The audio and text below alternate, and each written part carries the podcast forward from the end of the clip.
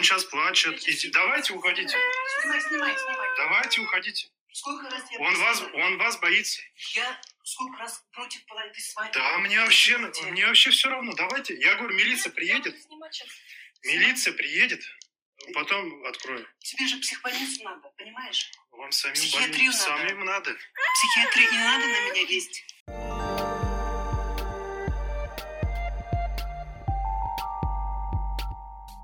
Привет, это четвертый эпизод из личной жизни. Сегодня он называется «Я вышла замуж за наркомана». Его автор захотел остаться анонимной. Прежде чем мы услышим саму историю, короткий, но нужный дисклеймер. В этом эпизоде упоминается запрещенная на территории Российской Федерации соцсеть Инстаграм, а еще употребление наркотиков и описание такого состояния, как созависимость. Пожалуйста, если у вас или у ваших близких есть похожие проблемы, обратитесь к врачу за помощью. Мы познакомились с Ильясом в 2012 году на сайте знакомств. Он был очень веселый, у него были такие ну, правильные взгляды на жизнь. Он не особо пил, не тусует, любит своих родителей. И до него я встречалась с парнем, у которого было 7 пятниц на неделе. И он все время был не уверен в наших отношениях. И меня это выматывает, просто выматывало. Так что такие простые, хорошие отношения, без всяких игр, казались мне тем, что нужно. Сначала мы переписывались, потом решили созвониться. И в итоге разговаривали чуть ли, ну, не часа два. А потом он позвал меня на свидание. Наше первое свидание было очень, я бы сказала, комфортным. Никто не старался никого впечатлить. Я была собой, он был собой. Мы поели, погуляли, нам понравилось. И постепенно так мы начали встречаться. Когда отношения стали развиваться, он стал нравиться мне все больше и больше. Он был таким обаятельным, умел быстро расположить к себе людей. И, например, мои коллеги сразу как-то его полюбили. Или он мог так поздороваться с охранником парковки, что его туда пропускали ну, просто так. Где-то через месяц после знакомства у меня умер папа. И для меня это было ну, очень тяжело. Из всей семьи папа был самым мне близким человеком, и он был таким авторитетом, всегда поддерживал, и я воспринимала его смерть ну, очень плохо. Я стала замкнутой, и мне хотелось быть одной. Я перестала выходить из дома, и общение с Ильясом, ну, как-то оно постепенно сошло на нет. Он сначала вроде пытался как-то меня растормошить, поддержать, но потом просто забил. Из-за того, что мы не очень-то долго встречались до этого момента, я как-то, ну, не слишком отреагировала на это. И где-то через месяц я встряхнулась и снова зарегистрировалась на сайте знакомств. И в какой-то момент мне пришло оповещение о том, что мне написал Ильяс. Я открыла сообщение, и там было полотно текста, где он меня обвиняет в том, что я сливала его. Наврала про депрессию и, оказывается, знакомлюсь. Я попыталась объяснить, что все не так, просто мне нужно было время, чтобы прийти в себя. А он как бы не особо настаивал на продолжении общения, и я подумала, что не нужна уже. Я не была виноватой, как бы мы встречались меньше месяца. Но под конец разговора я чувствовала себя виноватой, и в итоге помню, что эта переписка закончилась моими извинениями. На следующий день он снова написал мне первым и сказал, что хоть я и врушка, но он меня простил и приглашает погулять. И у меня в голове так все уже перевернулось, что я обрадовалась, что он меня простил. Мы встретились, и я рассказала про папу, расплакалась в какой-то момент, и он стал утешать. Рассказал, что сам переехал жить больной бабушке, потому что больше некому с ней быть. Мы стали опять встречаться. И в этот раз я чувствовала, что воспринимаю его по-другому. Не как в момент нашего первого знакомства. Где-то через полгода отношений мы поехали в Турцию отдыхать. И на обратном пути в самолете он сделал мне предложение. Вот так все обставил, что стюардессы подыграли, и весь самолет потом аплодировал и поздравлял. Мы приземлились, и ему внезапно стало плохо. Сердце сильно стучит, очень-очень быстро. Сам он был бледный, его рвет, его трясло. Я пошла искать телефон, чтобы вызвать скорую, но Илья сказал, что не надо, что у него иногда бывает и потом проходит.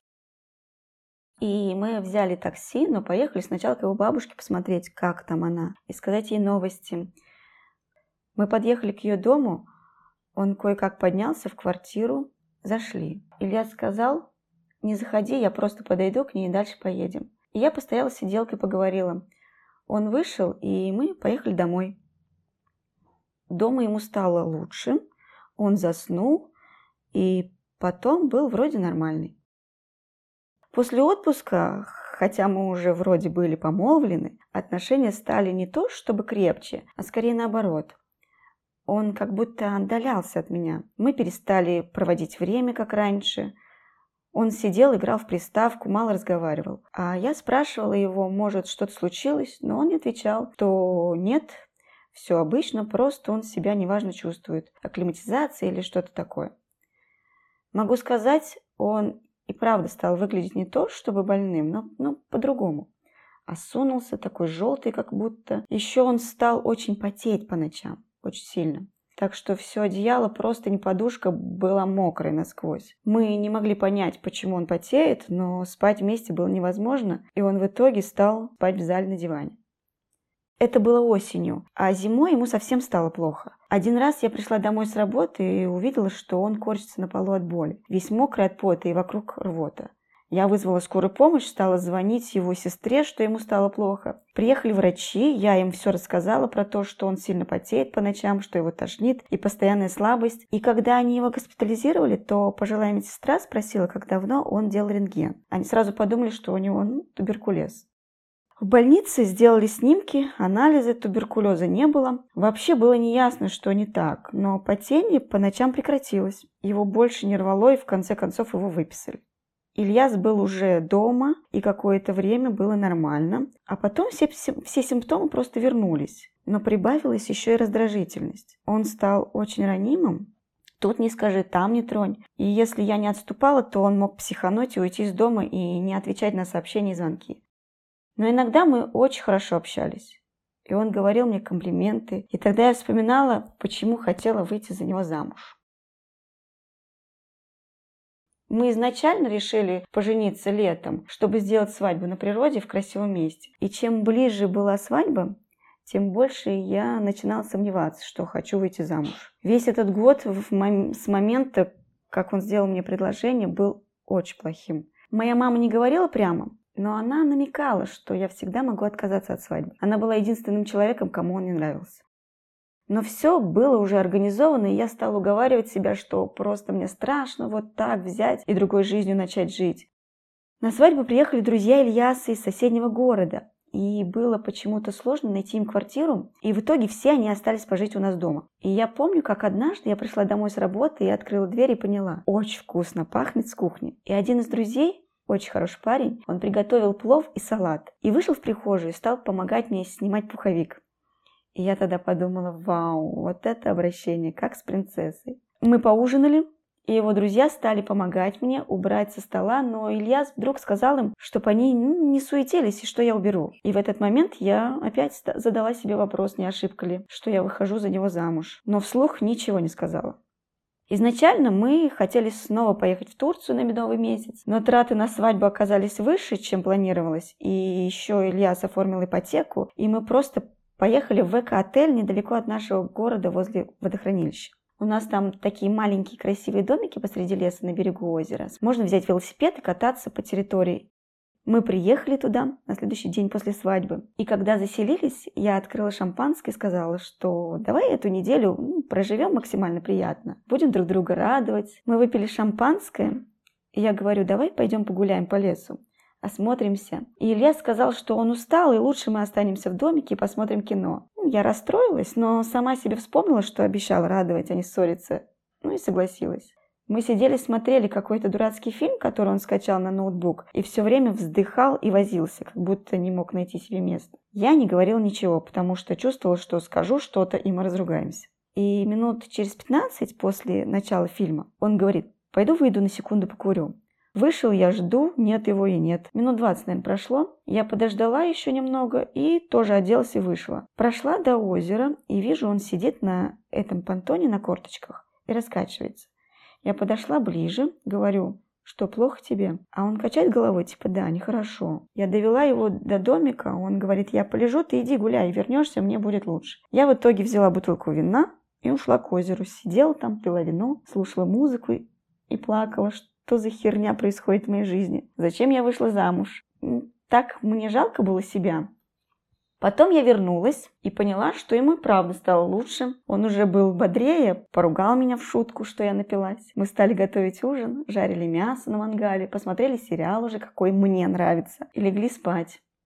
На второй день Ильяс опять не захотел гулять, и я поехала на велосипеде сама. И весь день почти каталась, останавливалась, пила кофе, купалась, загорала. Когда я вернулась, он спал, и я приготовила ужин. Мы посмотрели сериал, и так примерно прошло ну, дня три моего медового месяца. Я ничего не говорила ему, чтобы просто не накалять ситуацию, но, конечно, я не была довольна. Зачем уезжать из дома, тратить деньги, если ты все равно собираешься целый день смотреть кино на ноутбуке?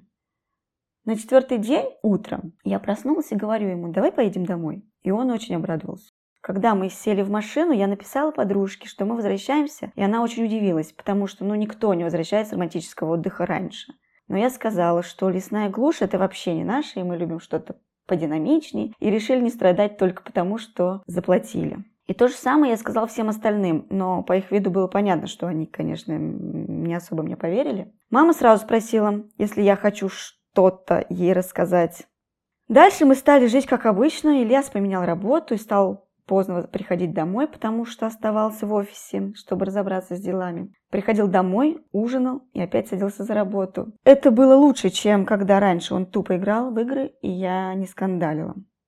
На Новый год мы поехали к его семье в поселок и очень хорошо провели время, встретили куранты, и потом должны были ехать к друзьям. Ильяс был за рулем, поэтому не пил, а я пила. И вот уже мы собрались уезжать, и его тетя говорит, не надо тебе за руль, ты весь бледный какой, может давление там у тебя. Мы посмотрели на него, и я поняла, что она права. Он был такой же зеленый практически, кожа влажная, и глаза блестели, как при гриппе обычно у людей. Мы остались, он лег спать, и на следующий день мы поехали уже к моей семье. Всю дорогу мы говорили, что у него может быть. Думали, может, с сердцем проблемы так проявляются или желудок, потому что он хоть и лежал на обследовании, но мы не особо доверяли нашей местной больнице. Если что-то серьезное было, обычно ездили в Казань или в Москву. И когда мы приехали к моим родителям, он поздоровался и сказал, что ему срочно надо в туалет. Закрылся там и долго не выходил. Мама и брат говорят мне типа, иди проверь, что там он. Я постучала, а он говорит мне, плохо, меня рвет, и у меня сильно болит живот. Иди, принеси мне обезболивающее. Мы стали искать в аптечке, нашли ножпу. Он говорит, нет, мне не поможет, очень слабый, спроси у Рената. У моего брата прооперированная спина, и он говорит, да, у меня есть трамадол, но это сильное лекарство. Не факт, что такое надо. И Ильяс вышел из туалета и стал его просить дать ему трамадол. Мама сказала, что нет, никто не будет давать никакого лекарства, потому что когда болит живот, это очень опасно, и врачу надо знать, где именно болит, чтобы понять, что не так. И она пошла вызвать скорую. Ильяс лежал на диване, корчился и просил дать ему таблетку. Он так умолял, что я, я тоже стала просить ему помочь. Я не могла понять, что так жалко дать таблетку. Приехала скорая, он уже стал кричать от боли, и мои маленькие племянники просто испугались. Мы все испугались. Врач посмотрела и сказала, что состояние такое, что надо везти в больницу. Я оделась тоже, и мы поехали. В больнице мы долго его оформляли, и потом на каталке оставили в коридоре ждать приема. Потом мы зашли, врач сказала мне подождать, и я вышла и сидела в очереди. И в какой-то момент я слышала, как Ильяс вскрикнул. Из смотровой вышла медсестра, потом она вернулась с другим врачом. Приехал мой брат с невесткой, и мы сидели и ждали. И где-то спустя минут сорок врач открыла дверь и позвала меня. Ильяс лежал на каталке, а другой врач говорил ему «скажи правду». И мой муж просто говорил, что не понимает, что от него хотят, просил сделать ему укол. Врач, который меня пригласила, она спросила, «Ваш муж употребляет?» Я говорю, «Нет, он мало пьет, он даже на Новый год не пил». Она смотрит на меня и говорит, «А я не про алкоголь говорю». В это же время тот врач-мужчина стал опять говорить Ильясу, что он не может ему помочь, пока он не скажет правду. И Ильяс плакал, говорил, что он все сказал. Я стояла там оглушенная, все, что происходило, было как будто я смотрю в подзорную трубу и узнаю, и в то же время не узнаю ситуацию. Врач сказал, что он сейчас вернется и вышел за дверь. Я подошла к Ильясу и говорю, что они хотят, чтобы ты сказал, говори мне. И он стал плакать. Я поняла, что он так признается, что ему есть что сказать. Я вышла из смотровой, но не подошла к брату с невесткой, а побежала в туалет. И там я зарыдала. Я поняла, что именно было не так. Потом я вернулась к брату и сказала, Они не знают, что с ним такое, и он останется пока тут. А потом мы за ним приедем и заберем. И на следующий день я приехала за ним на такси, он был уже нормальный. Мы поехали домой, и всю дорогу я плакала. Он молчал, и таксист думал, что случилось что-то трагичное, потому что, когда мы вышли, он сказал соболезную. Дома мы говорили всю ночь, и Ильяс рассказал, что он по приколу попробовал, когда смотрел за бабушкой, потом понял, что залип, сам пытался разобраться с проблемой, но до конца не может. Просил не уходить от него, не бросать, потому что он только ради меня и не скатывается совсем. Я сказала, что если у него есть ко мне чувства, он должен поклясться, что будет лечиться. И он поклялся. Где-то через три дня ему Опять стало плохо. Я позвонила его родителям и все рассказала. И его мама сказала, чтобы я нашла больницу, что она все продаст, дом продаст, но чтобы мы вылечили. И мы нашли центр. Врач сказала, что организм нужно очистить от токсинов и нужна психологическая помощь. Ильяс остался в клинике. Через 10 дней врач сказал, что он может ехать домой, но они рекомендуют остаться в их центре. Илья сам захотел остаться, он правда очень хотел вылечиться. Пока я жила одна, я все время думала, что он мне врал. И меня такая злость брала. Вышла бы я за него замуж, если бы знала, что он наркоман? Конечно, нет. И все эти ситуации, когда мы ссорились, я первой шла на компромиссы. Если бы я знала, что это из-за наркотиков, я бы ушла. Я вспоминала все моменты, и всегда это было из-за его плохого настроения. Но я пообещала ему, что не брошу и уйду, если только он снова соскочит. Потом его выписали, мы стали нормально жить. Однажды я пришла с работы домой, и его еще не было. я стала звонить. Он сбрасывал, а потом прислал сообщение, чтобы я спустилась. И когда я вышла во двор, он сидел на качелях и сказал, что он нашел свои старые таблетки в зимней куртке. И получается, что снова стал употреблять. Мне стало его жалко, и я не сказала ничего ему. Обняла, вызвала такси, и мы поехали в тот центр. Врач, который вышел к нам, сказал, что ничего страшного, что почти у всех так бывает. Это даже нормально и, хор- и хорошо, что мы приехали. Мы начали все заново. Не скажу, что это было просто. Особенно тяжело было выносить его перепад настроения. Но были и хорошие моменты, когда я чувствовала, что он опирается на меня и что он мне благодарен. Вот это ощущение, что мы стали ближе друг к другу, меня очень поддерживало. Примерно в этот период я и забеременела. Новость о беременности я восприняла неоднозначно. С одной стороны, мне было страшно, а с другой, мне казалось, что это будет хорошей поддержкой для Ильяса, потому что у него будет причина, почему он должен начать все заново, и появится чувство ответственности. И он очень обрадовался.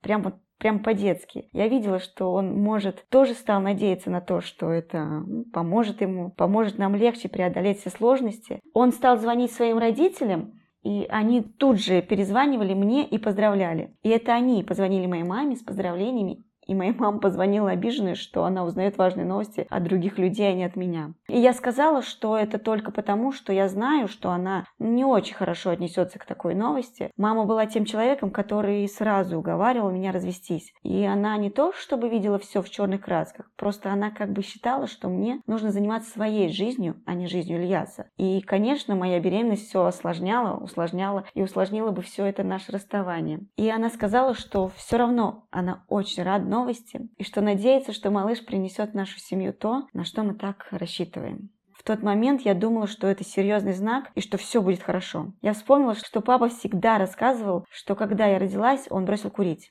В один день. Просто он не купил себе новую пачку, чтобы я не дышала дымом и не отравляла себя. И это я воспринимала тоже как доказательство того, что дети все меняют.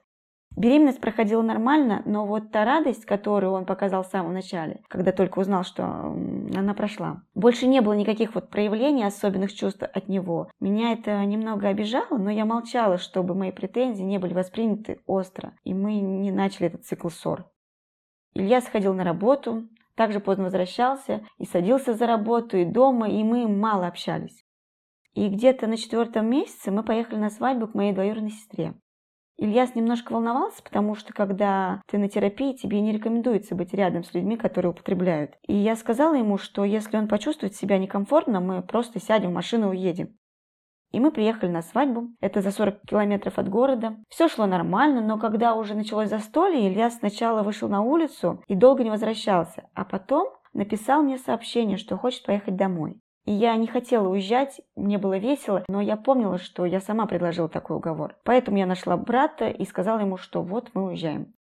Он все понял и попросил нас взять с собой его детей, потому что было уже поздно, они капризничали и хотели спать. А раз мы едем обратно в город, то мы можем забрать их с собой. Я сказала, конечно. Мы быстро собрались и поехали домой. Это сельская дорога, и незадолго выпал снег. И машину ну, пару раз заносила, но мы доехали нормально. Я пошла стелить племянникам постель и укладывать их спать, а Ильяс остался парковать машину. И дети уже спали, и я уже тоже приготовилась ложиться, а он не приходит. Я звоню ему, где ты, не берет трубку. Я снова оделась, хотела идти на улицу искать его. И когда я вышла на площадку, я увидела, что на лестнице этажом ниже лежит человек. Я сразу поняла, что это был Ильяс. Я стала трясти его, тереть щеки варежками, пытаться поднять его, и он очнулся. Сел, и я посмотрела на его глаза и сразу все поняла. Я вывела его на улицу, чтобы не мешать соседям и детям спать, и я сказала, я все поняла. И он стал агрессивно на меня кричать, что я сумасшедшая, что я теперь везде вижу только наркотики, что со мной невозможно разговаривать больше. Ему просто стало нехорошо, вот и все, и что голова у него закружилась. Конечно, меня выбесило такое вранье. Я кричала, что он думает, что я дура, что мне что мне можно врать в глаза, и мы кричали друг на друга минут двадцать. И потом он говорит, мне плохо, надо поехать в центр. Я говорю, никуда я не поеду, у меня дома двое маленьких детей. И если он думает, что весь мир вокруг него крутится, то это не так. И вдруг он стал так и седать по стенке гаража, у которого мы стояли. И в это время мне звонит брат узнать, доехали мы, все ли нормально. И я беру трубку, и от растерянности я начинаю, ну, не рыдать, перерывисто прерываться в, в слезах. И он заволновался и стал спрашивать, что такое, что произошло. Ильяс уже лежал на снегу, он просто отключился, и я не знаю, в обмороке он был или умирает. Я так и говорю брату, что он упал в обморок. Он стал кричать, что этот наркоман вез ночью его детей и его беременную сестру, и что если он не умрет сейчас, то он сам его убьет. Потому что он был прав, Ильясу могло стать плохо не в подъезде, а за рулем, на скользкой трассе в машине с беременной женщиной и двумя маленькими детьми. Я сбросила звонок и позвонила в скорую помощь. И диспетчер стала меня спрашивать, что происходит, где я и когда я ей описывала, Ильяс пришел в себя. Но он лежал и не мог даже приподняться. Я сказала диспетчеру, что это наркотик. И он стал делать мне гримасы, типа «нет, ты ошибаешься». Приехала скорая, они посмотрели его и стали меня опять спрашивать. Я говорю, я вам клянусь, это таблетки, он нажрался таблетки. И я сказала, что у меня там дети дома, и я все, что могла, сделала для него. И дальше мне все равно. И пошла домой, а они стали пытаться его привести в чувство. Конечно, эту ночь я не спала, сидела на кухне и думала, что делать. Я решила уже для себя, что все, что я развожусь. Но потом я начинала сомневаться, вдруг он сказал мне правду, ему просто стало плохо. Утром Ильяс написал мне, что едет домой. Я сухо ответила, что он едет за вещами, потому что у меня больше нет сил и эмоций с ним бороться. И что он сделал свой выбор, и пусть теперь с ним и живет. Он написал мне, да пошла ты, и все. Я позвонила его маме и сказала, что произошло ночью и что я с ним больше не живу. Пусть она или кто-то приедет вечером забрать вещи его. И пусть они его лечат, не лечат, но я все, я больше не могу, мне есть о ком думать. И приехал его дядя, он сказал, что я, чтобы я не порола горячку, что они взялись за Ильяса всерьез, и к старым привычкам он больше не вернется. Но разводиться не надо, у нас ребенок, пусть мы просто поживем отдельно.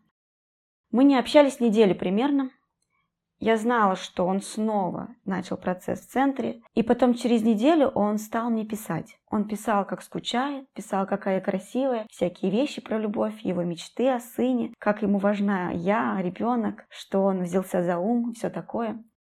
Потом он сказал, что хочет купить все самое лучшее и просит меня приехать в магазин. Ну, только поехать и потом, как я захочу. Мы встретились в детском мире, посмотрели комплект детской мебели, и это было так, что если мне что-то нравилось, я держала в руках и говорила, что это красиво, он поворачивался к продавщице и просто говорил «мы берем». Я не могла понять, откуда деньги, но он сказал «просто не думай». Конечно, это меня настроило уже в его сторону, и я видела, что ему ничего не жалко на сына, что он и правда хочет, чтобы у него было все самое лучшее. На следующий день он приехал, потому что нам доставляли мебель. И потом остался пить чай, и так совсем остался. 10 января я родила сына, и он сам отвез меня утром в роддом. И ждал, не уходил в машине, когда врач отзвонится ему скажет, что все хорошо. И когда я проснулась, в телефоне было миллион сообщений, где он плакал и говорил, как счастлив, как он любит меня. Все наладилось. Вторая половина беременности, и после родов я получила самого любящего мужа на свете. Даже когда мы только начали встречаться, он не был таким. Он стал приходить с работы раньше, помогал с сыном, заботился обо мне. Он был готов на все и ждал просто моего знака, чтобы пойти выполнить все, что я скажу. У меня реально была семья, настоящая семья, красивая, как в рекламе. Мы много фотографировались, заказывали фотосессии, я вела Инстаграм, как многие мамы. Даже моя мама перестала относиться к нему как к врагу, она тоже поверила, что все изменилось, и она тоже видела, как он переменился. И он ей тоже говорил комплименты, и какая она хорошая, что он теперь не подведет и сделает ее дочь самой счастливой.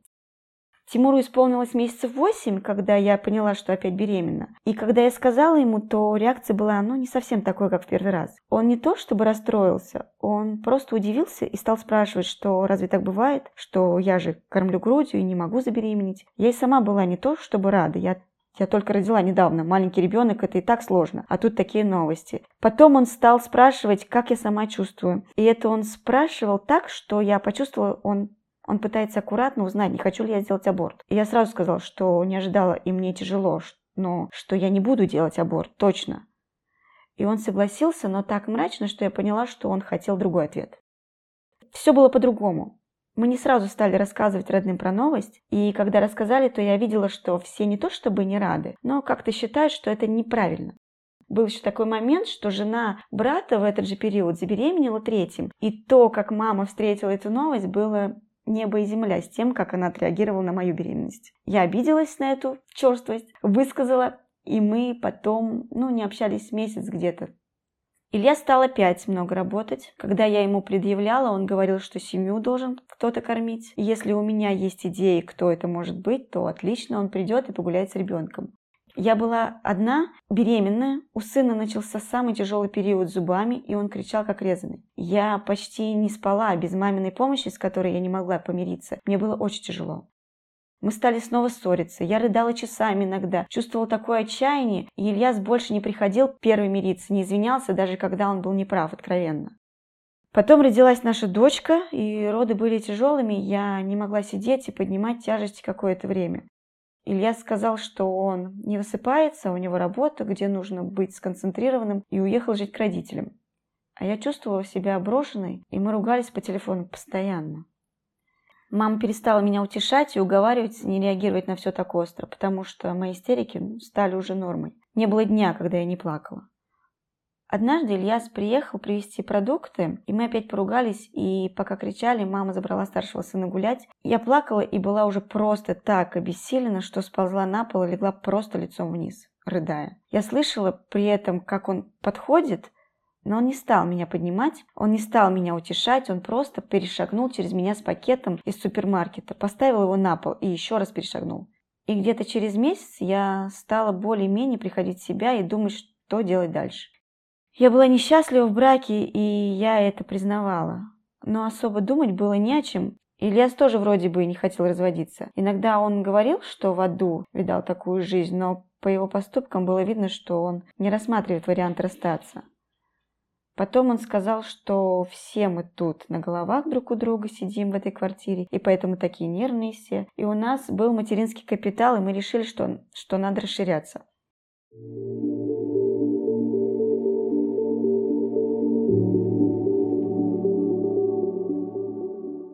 Сначала мы искали квартиру в новостройке, но потом я предложила купить небольшой коттедж.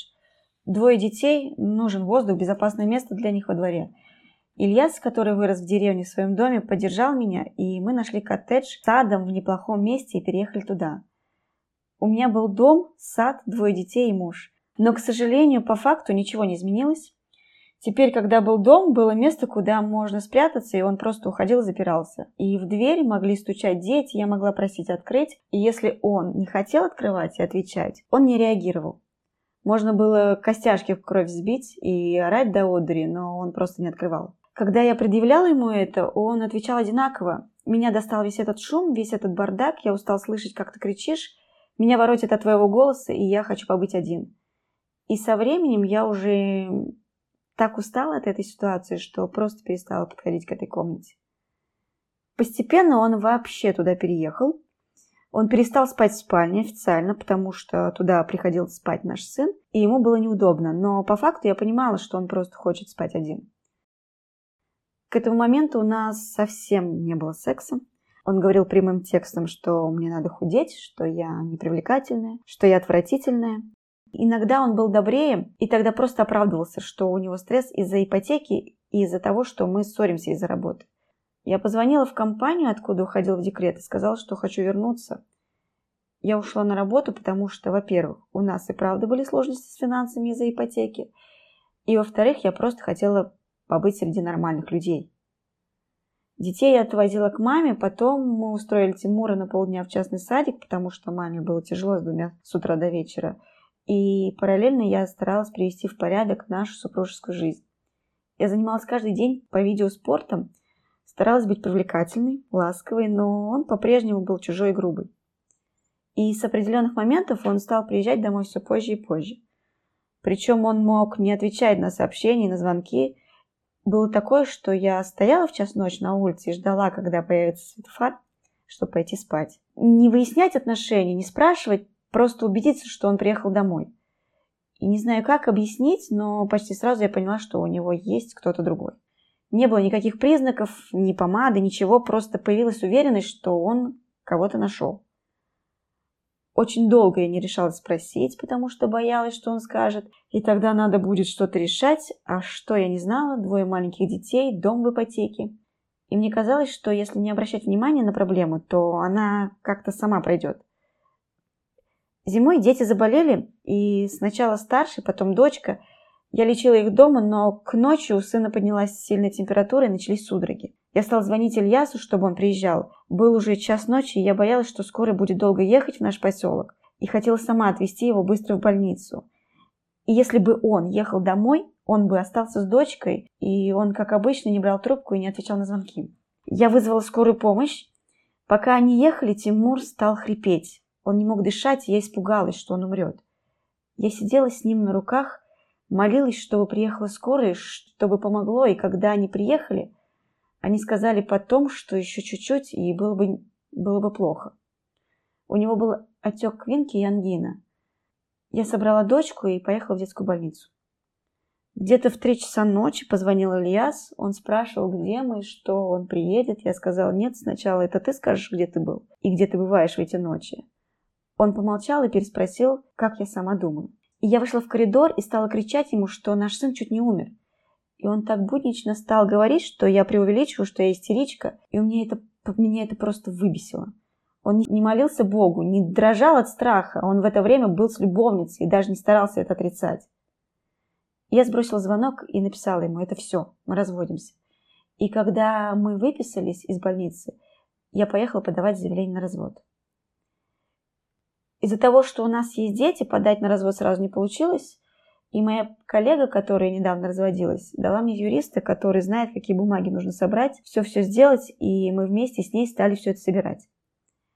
Пока мы готовили бумаги для суда, мы с Ильясом все это время жили в одном доме, в таком же режиме. Он у себя в этой комнате, я с детьми как, как бы отдельно. И я не знаю, знал он, что я собираю бумаги или нет, потому что я хоть ему и сказал, что развожусь, но до этого мы уже много раз так друг другу угрожали, и потом ничего не происходило. Так что он мог подумать, что это ну, просто так, слова. Мы перестали почти совсем общаться, даже когда случайно пересекались в доме, молчали и или делали вид, что не замечаем друг друга. Но все равно я чувствовала себя ну, не в своей тарелке, если он был дома. Он по-прежнему поздно возвращался от своей любовницы или от любовниц, не знаю, кто там у него был. Хотя я разводилась с ним, и, по сути, мне должно было быть все равно, как он там строит свою жизнь. Я была очень обижена. И я, конечно, рассказала всем, как в ночь, когда мой сын умирал, он не соизволил взять трубку, потому что был женщиной. В то же время изменилось отношение его семьи ко мне. И если раньше они мне ноги целовали, что я не бросаю их сына, то теперь его мама просто говорила мне, что раз уж я решила выйти за него замуж, раз я родила от него двоих детей и с ней не советовалась, не надо на нее сейчас навешивать все наши проблемы. Когда я ей сказала, что он психически невменяемый, что у него не все в порядке с головой, то она, она начала кричать на меня, чтобы я следила за своей головой, а чужие оставила в покое. И так мы с ней поругались. И один раз ночью он приехал сильно злой. Я слышала со второго этажа, как он хлопает дверью, матерится из-за того, что не может расстегнуть молнию на куртке и швыряет все вокруг. А потом я услышала, как он начал подниматься наверх. Он не поднимался наверх месяца два. И я поняла, что идет ко мне. И даже поняла, почему. Ему просто рассказали, что я подала на развод. И я вышла из спальни, и он просто скрипел зубами от злости. Я видела, как сильно он меня ненавидит. Я видела, что он хочет ударить. И он сказал мне, ты хочешь развода? Да ты не доживешь до него, сука. Он развернулся и ушел. Я стала бояться его. Например, он мог прийти ночью ко мне в спальню и стоять надо мной, склонившись. Несколько раз я просыпалась и видела его в лицо в темноте, и он все время говорил, ты пожалеешь, что так поступаешь, ты пожалеешь. Один раз он зашел в спальню, выхватил у меня телефон, подвинул кресло к двери так, что оно перегородило выход, сел в него и начал мне рассказывать, какая я омерзительная, и всякие вещи про секс, оскорблять меня, нашу интимную жизнь, и я не могла ничего сделать. Я сидела, плакала и просто просила его уйти. После этого я старалась всегда быть рядом с детьми, потому что при них он так не делал, и перешла спать в комнату к детям. И в какой-то момент мне показалось, что он снова начал употреблять, потому что опять он запирался подолгу в комнате, и что он там делал, я не знаю. Он перестал мыться, менять одежду, перестал есть дома, не знаю, может, он ел в течение дня, но вот перестал есть дома. Как вампир он выходил ночью и начинал бродить внизу, бормотать что-то, Пару раз я слышала, как он смеется сам собой. И выходил на улицу и ходил по саду, разговаривал. Один раз утром я вышла из дома с детьми, чтобы отвезти их к маме, и машины не было. Ее не могли угнать, потому что она во дворе стояла, так что я поняла, что это Ильяс ее взял. И у меня внутри все сжалось, я прям не могла себя заставить ему позвонить, спросить. Вечером машины также не было. Я в итоге написала ему, где машина, и он прислал мне эмодзи с демоном и написал, что продал. Официально это была его машина, но покупали-то мы ее вместе. Я написала, что он наказывает не, не меня, а своих детей так. И написала, что типа, что ты за мужик такой, у детей отбираешь из-за вредности. Он ничего не ответил, хотя я весь день ходила и ждала, что он сейчас опять пришлет мне, какая я плохая. Этой же ночью я проснулась, потому что он зашел в детскую. Просто выдернул меня одной рукой из комнаты и за шею потащил вниз. Там он сказал, что я сейчас, в принципе, могу узнать, что он за мужик. И я испугалась. Я испугалась, что он просто может меня убить. Я не хочу пересказывать, что он мне говорил, но очень жестокие вещи, что он со мной сделает. Утром я позвонила юристу, который помогал собрать документы на развод, и все ей рассказала. Она сказала, пришли мне эти сообщения, где он угрожает, и потом написала, что, к сожалению, это нельзя назвать угрозами. Это просто оскорбление. Она уже знала по рассказам, что он псих, ненормальный. И она сказала, что она верит всему, что я говорю, только даже если он психический, за это нельзя арестовать или как-то там еще наказать. И плюс мы были все еще женаты, а мы все знаем, что к семейным ссорам полиция не особо серьезно относится. То я могла им сказать, что он ночью стоит над кроватью и смотрит на меня. Я стала думать, чтобы переехать к маме, потому что жизнь была совершенно невыносимой. Проблема была в том, что мама к этому моменту уже жила у брата, и они буквально сидели на головах друг у друга. Мое появление было бы уже слишком. Одно дело, я привожу детей и забираю их, и другое жить всем колхозом. Моя подруга, которая была в курсе всего происходящего, она сказала, что она может пожить с нами какое-то время. И в первый же вечер мы сидели с ней на кухне, и приехал Ильяс. И он зашел, посмотрел на нас, сказал привет и ушел к себе в комнату. И она повернулась ко мне и сказала, он же под кайфом сейчас. И я была так рада, что она так сказала, потому что одно дело только ты всем говоришь, и в какой-то момент сама начинаешь сомневаться, что так и есть, а другое дело это видят люди вокруг. Нам назначили день суда. Это меня немного взбодрило, и я стала уже представлять, что весь этот кошмар когда-нибудь закончится. И у меня было все готово, у меня была работа, юрист сказал взять из центра, где был Ильяс, бумагу, что он у них лечился. Потому что я боялась, что он попросит, чтобы старший жил с ним, и тогда я, я бы показала, что вот он наркоман и продолжает употреблять. Не то, чтобы он так сделал, потому что привязан к детям, просто из ненависти ко мне, чтобы мне нервы потрепать. Раз после обеда мне звонит мама, я сразу поняла, что что-то не так. Она обычно не звонит, а мы переписываемся. Она звонит, перепуганная из детского сада, что Тимура забрал папа. Я выбежала с работы, даже вот даже не сказала никому почему, я звонила ему миллион раз. Он не брал трубку, и я звонила его маме, и она выслушала и сказала, что будет ему звонить. Я позвонила всем, пока ехала домой, звонила воспитательнице. Я говорю, как так, почему вы отдали? Она тоже волновалась и извинялась, что не позвонила. Но это папа, у нее нет прав не отдавать ребенка, и ребенок с удовольствием спокойно с ним пошел. Я позвонила юристу и говорю, он просто украдет ребенка. Она сказала, что если до конца дня он не появится, то, то надо точно идти в полицию. Я говорю, как, как так до конца дня, если вы не знаете, он может не спать сутками, он падает в обмороки, может отключиться за рулем. Я молчу, что если он просто увезет ребенка в неизвестном направлении. Это самый кошмарный вариант. И столько случаев, когда крадут детей у матерей, их же отцы.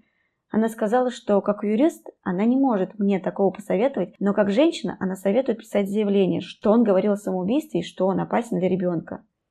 Я позвонила в полицию, и они сказали, чтобы я ехал домой, и они тоже туда приедут. Я приехала и, как смогла, рассказала, что он не в себе. Через 15 минут полицейскому, э, который был со мной, призвонили и сказали, что они нашли их что они были у его родителей дома, и все в порядке. То есть его мама, слыша, как я плачу и схожу с ума, просто наврала мне.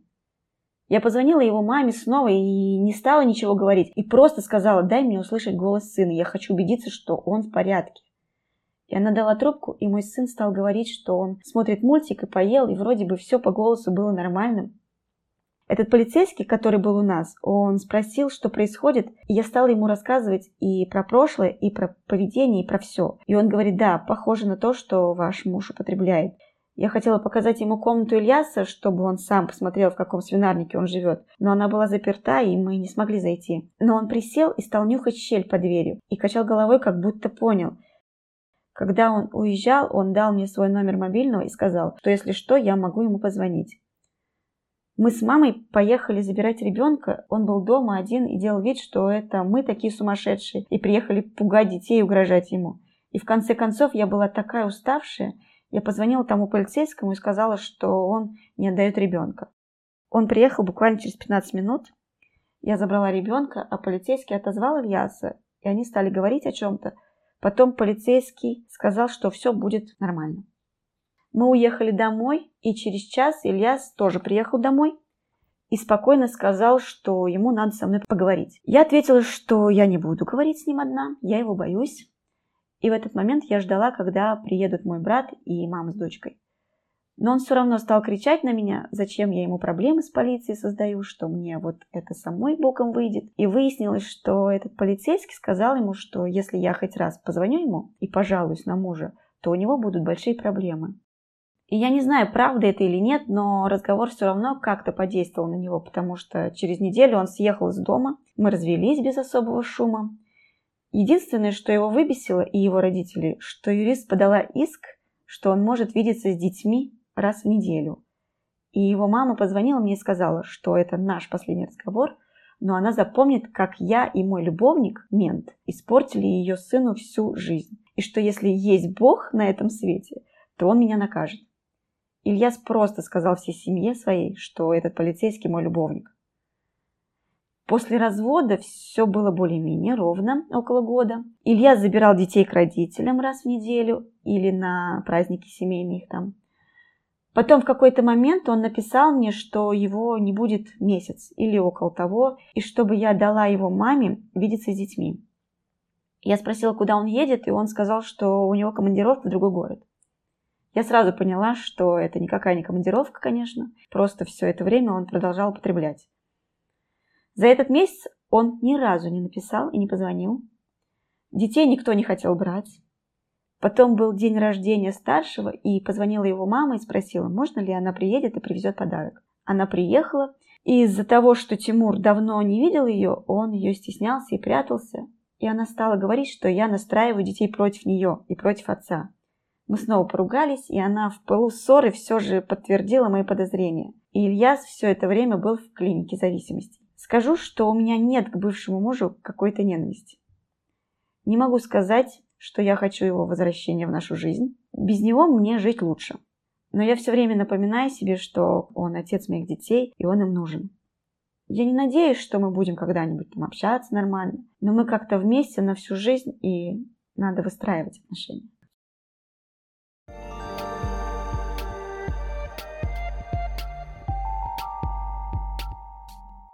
Это был четвертый эпизод подкаста «Личная жизнь». Если он вам понравился и вы хотите услышать больше подобных историй, подписывайтесь на наш подкаст, оставляйте свои комментарии и, пожалуйста, порекомендуйте нас своим друзьям. Так мы будем знать, что делаем что-то важное. Если у вас есть истории из вашей личной жизни, которые вы хотите поделиться, присылайте ее нам на почту. Адрес вы найдете в описании подкаста. Меня зовут Юлия Чеснокова, я автор и продюсер этого подкаста. Кроме меня над эпизодом работали продюсер Юрий Сергеев, и отдельную благодарность мы выражаем Кате Красу. Для тех, кто предпочитает читать, а не слушать, в нашем сообществе ВКонтакте и на канале Дзен Личная жизнь мы выкладываем текстовую версию эпизодов и еще много чего интересного из личной жизни. Приходите и становитесь нашими подписчиками. Спасибо за то, что дослушали. Ждите новый эпизод через неделю.